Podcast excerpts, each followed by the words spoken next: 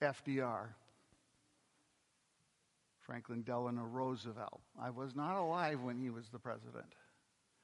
He was the 32nd president, and he began serving our country in the year 1933. In his initial inaugural address, we have one of his catchphrases that you might recall. The only thing we have to fear is fear itself. I got to work on my FDR. One of the sayings that he's noted for. He described that fear as a nameless, unreasoning, unjustified terror which paralyzes needed efforts to convert retreat into advance. Of course, the fact is, there would be no reason for the president to assert his firm belief that there's nothing to fear unless there was actually something to fear. And there was. Boom. We had the stock market fall in the late end of the 20s. He comes along at a time when you have men, families out of work, food lines. It impacted even their children at home. So bad that you had towns and churches turning people away. Why? Because it was too hard for them to take care of their own, let alone strangers that were looking for food. I don't know how many of you are history buffs or have paid attention to these times, but indeed they were challenging. The Great Depression was sparking fears. It wasn't nameless and it wasn't unjustified. And for those of us in the Midwest, we then had to also deal with the Dust Bowl. This picture was actually taken in 1934 outside of um, outside of Gregory, South Dakota. I think you can see that down, and no, you maybe can't. My mother grew up on a farm just outside of Gregory, South Dakota. This was one of those black blizzards they talk about. That wall of dust could get up to 10,000 feet into the air. And once it comes over, you couldn't see in front of your face. This is a time in our country's history where we had a flocking of people away from farms and into the cities, only making what was occurring in the cities worse than it was before. Now, I will give uh, Roosevelt a little credit. Uh, a little later on in the speech, he says, Only a foolish optimist would deny the dark realities of the moment. But it was those dark realities of the moment that gave substance to people's real and understandable fears. In our text today, Jesus repeatedly tells his disciples, So don't be afraid. Don't be afraid. So don't be afraid. He sends them out to proclaim his kingdom to the lost sheep of Israel. Or as Pastor Preem used last week, God and his and sons movers. That was the work to bring people out of darkness into the wonderful life. Yet Jesus acknowledges that he's not just sending us out with this mission to tell others, but he's sending us out as sheep in the midst of wolves. In other words, it's going to be a challenge for us. His very words of admonition and encouragement to have no fear show that he knows there's much to fear, at least from a human perspective. So, as we consider our text today, we're challenged to, to face our fears. And at the same time, by grace through faith, confess and proclaim that Jesus is greater than our fears. So it's important that we understand that Jesus knows that those who follow him have almost everything to fear.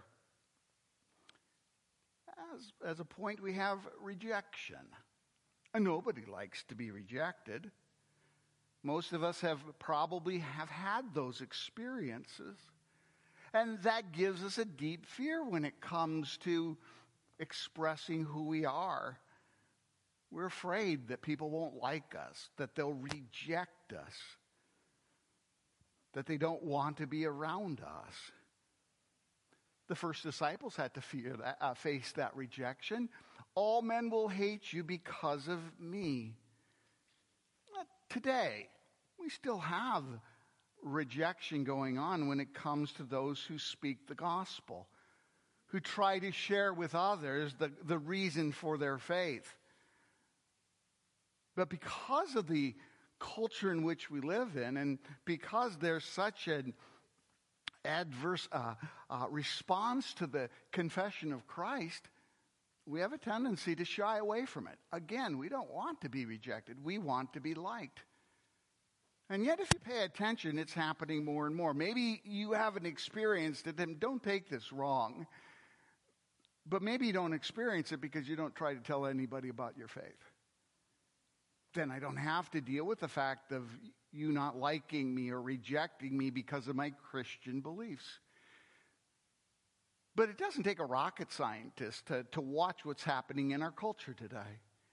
There is a war going on between those who believe in God and those who do not believe in God. Lifestyle choices cannot exist together because one of those lifestyles is formed and out of a strong belief in a creator God who, who made us in his image, who loves us so much he sent Jesus to die on the cross for our sins, so that confessing our sins is a part of the life of that kind of a person because they know their sins have been forgiven in Christ. Openness and honesty when it comes to recognizing sin is important. But not to the other group. They have no thought of a God, and if they do, it's not a God of judgment. It's not a God that condemns. It's not a God that will single out in their particular life a sin that they really enjoy. They'd rather have it that, no, it's not really a sin. God's okay with it. You should be okay with it too. When those two lines come together, you can see the sparks. You can almost sense the hatred. And the sad thing for me as a pastor is I'm seeing it not just from the unbeliever, I'm also seeing it from the Christian who can't keep their emotions in check. They get so caught up in the moment that they forget that they've already overcome. That I don't have to win an argument with you. I don't have to outshout you. I don't have to say angry words at you. The word itself speaks for itself. And yet, caught up in the moment, you can hear it. The friction is there, the sense of rejection. Seriously, I'm not trying to be political, but you saw it in the last election, and we're going to see it again. Christian against Christian, one party against another party, convinced that God would have their candidate win. And because God would have that, God won't have who you're voting for if it's different than who I'm voting for. And the friction begins to break. We begin to reject each other. We don't want to be around each other. Is that happening in our culture, in our world today? I, I would say so. Not to the point where they're marching around your house, but undoubtedly it's there. Overcome by it all, we shrink from bearing any kind of witness. We're afraid that if we say too much, we might get doxxed. Some might post on our Facebook, Twitter. I forgot the other ones. I don't do, I don't do any of them. But all those different social media things out there, we're afraid of what people will say about us. And people say things about people, don't they? Will we face rejection? Absolutely. But you know what else? We're going to face intimidation. Notice what Jesus says. Be on your guard against men. They will hand you over to the local councils and flog you in their synagogues. On my account, you will be brought before governors and kings as witnesses to them and to the Gentiles. Intimidation creating a, a fear inside of us that if we keep talking or if we keep professing Christ, they're going to take means to silence us by any number of various tactics. I'm not a big social media guy. But some of you are. Have you ever sensed you're being intimidated when you're out there talking to old friends or you're out there sharing thoughts? It's a bad thing. They say things, and you, I would imagine, want to shut up. Why? Because you don't want to go someplace where maybe ultimately we're going to get in trouble. Some would argue we're already living in a time where the government is overstepping its bounds. It's already trying to put pressures on different institutions to do this or to not do that, even the church. But it just isn't rejection and an intimidation. It goes so far as even persecution leading up to execution.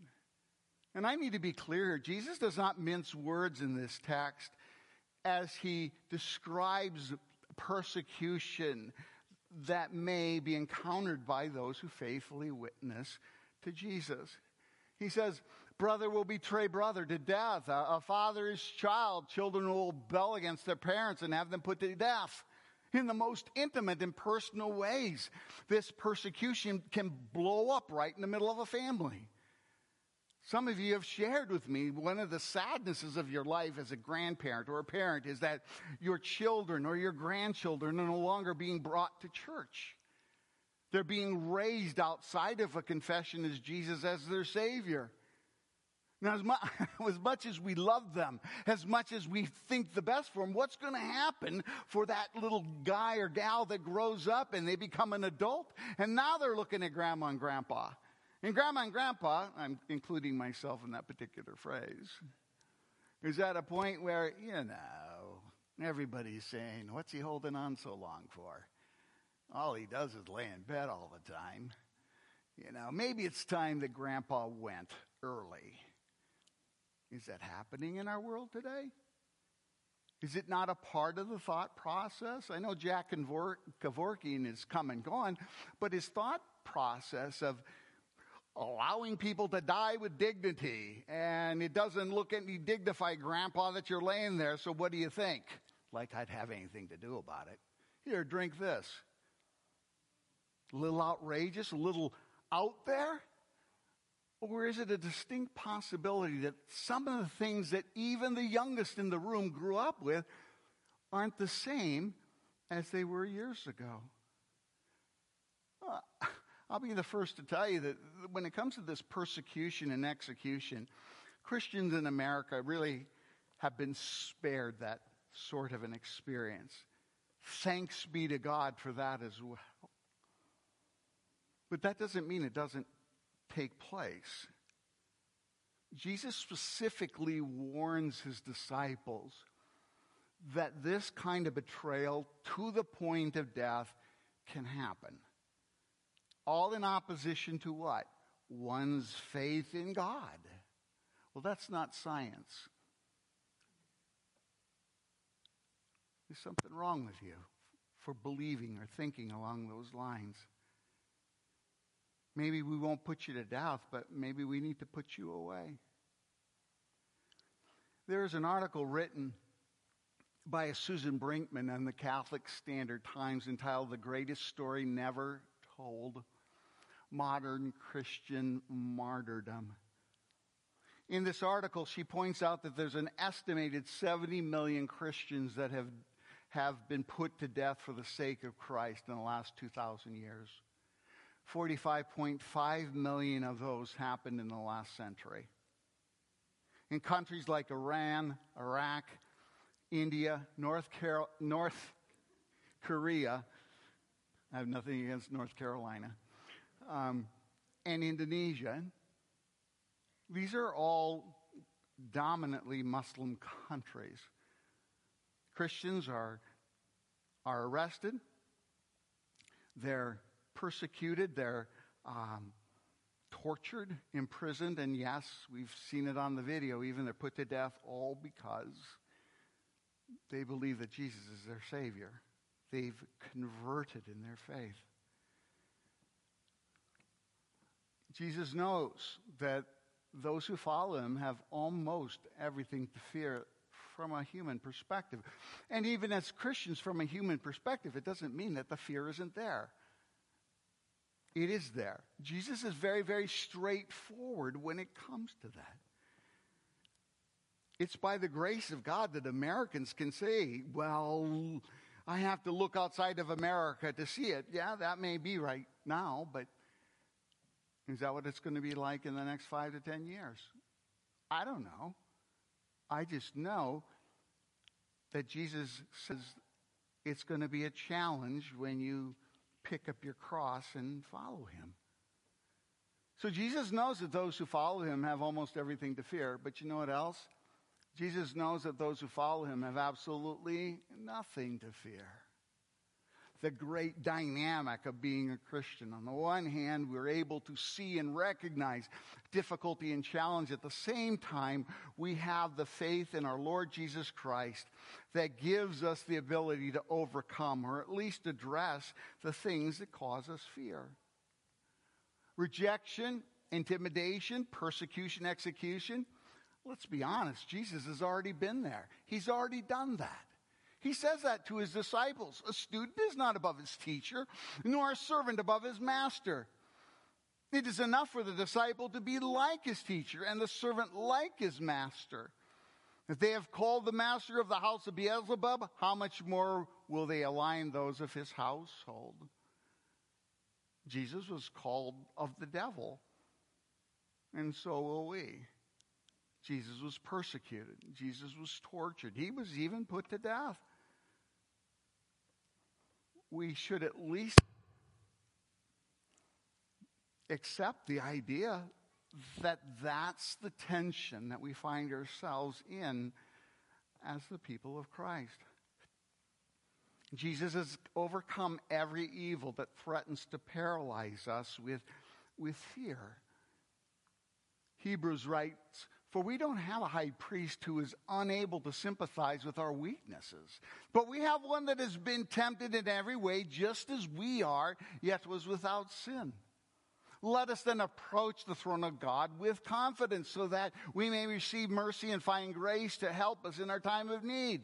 Notice what the scripture doesn't do. It doesn't say that there's nothing to be afraid of. It doesn't say that we're not going to be in need or there will be no suffering. It says in all confidence, because we have the great high priest Jesus, who was tempted in every way but did not sin, we are able to go to him in our time of need to find the very mercy and grace that we need to address the, the challenges that we face in our life. This is God's promise to us. Jesus is with us, intimately caring for us in every fear filled situation. Notice what he says. I'm so sorry about that. Uh, are not two sparrows sold for a penny? Yet not one of them will fall to the ground apart from the will of our Father. And even the very hairs of your head are all numbered. So don't be afraid. You are worth more than many sparrows. Notice what Jesus is doing a sparrow. I'm sure you could probably come up with another bird as populous and as worthless as a sparrow. They're, but they're all over. The, uh, by the way, for your bird lovers, I didn't mean worthless. I just meant they don't do us any good. Um, a sparrow. It's what? It's sold for a couple of pennies, and yet we're more. We're worth more than not just a sparrow, but many sparrows. Have you ever wondered how many hairs you have on your, your head? I'm actually tempted to start counting mine because I think it'd be a little easier today than it was when I was younger. Have you ever wondered that? Have any of you tried to count the hair on your head? What a silly thing to do, wouldn't you say? And yet, God knows how many hair, how many hairs you got on your head. Why would he know that? Because he cares about you. Yeah, but the number of hairs on my head? Yeah. When you let that sink in a little bit, imagine what it feels like when you realize he's there in your time of need. If he knows the numbers of hair on your head, do you think he knows what you're going through? Do you think that somehow or another, oh, when it comes to the hairs on your head, that's one thing, but when it comes to answering your prayer, healing you, uh, allowing you to know that I am with you, well, that's asking a little too much. It's the opposite. Jesus is very straightforward, not only when it comes to acknowledging that your life of faith is a challenge, it's going to be a challenge. I'm telling you up front, it's a challenge. But he also gives us the very comfort in knowing that he will never leave us or forsake us. So fear is going to have its day. But fear is not the last word. Jesus has the last word, and he's greater than our fears. That's why he keeps telling his disciples, don't be afraid. It's not like there aren't fearful things out there. It's not like there are not challenges. There are.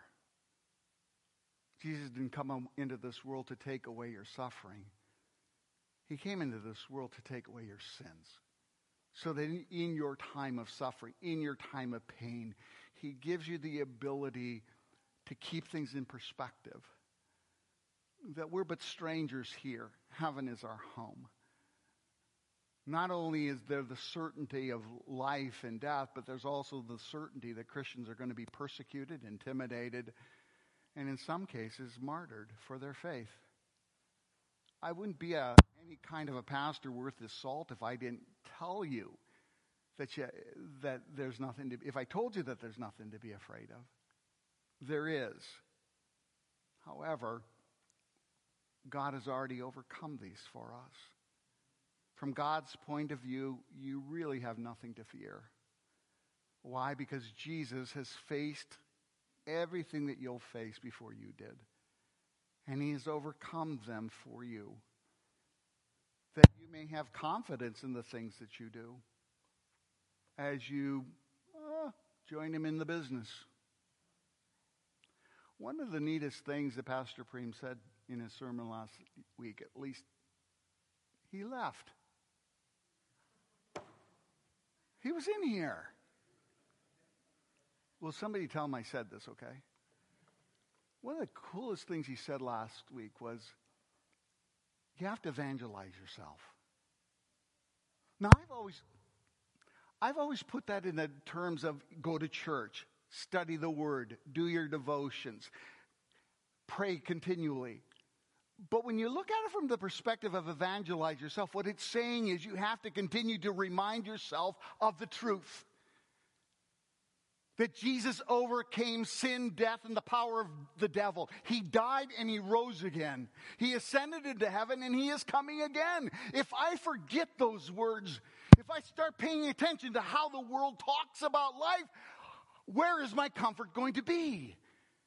The things that you're concerned with are bigger than you are, and you cannot overcome them by yourself. Evangelize yourself. Remind yourself of all that God has already done for you. As in our text, these difficulties are out there. Open your eyes and see. But Christ's accomplishments for you have already overcome them so that you don't have anything to fear but fear itself. Would you pray with me? Father in heaven, this is one of those sermons that could go anyway, depending on who's listening, because we all have our dif- different challenges. Uh, the, it's not a good thing to try to listen or compare one's challenges to the others, but because what makes it so bad is it belongs to us. Do not allow the evil one to uh, allow the things that overwhelm us, that trouble us, that worry us, intimidate us, cause us to reject your, your word but rather may your Spirit draw us all the more closely to you through Jesus Christ our Lord. In his name we pray. Amen.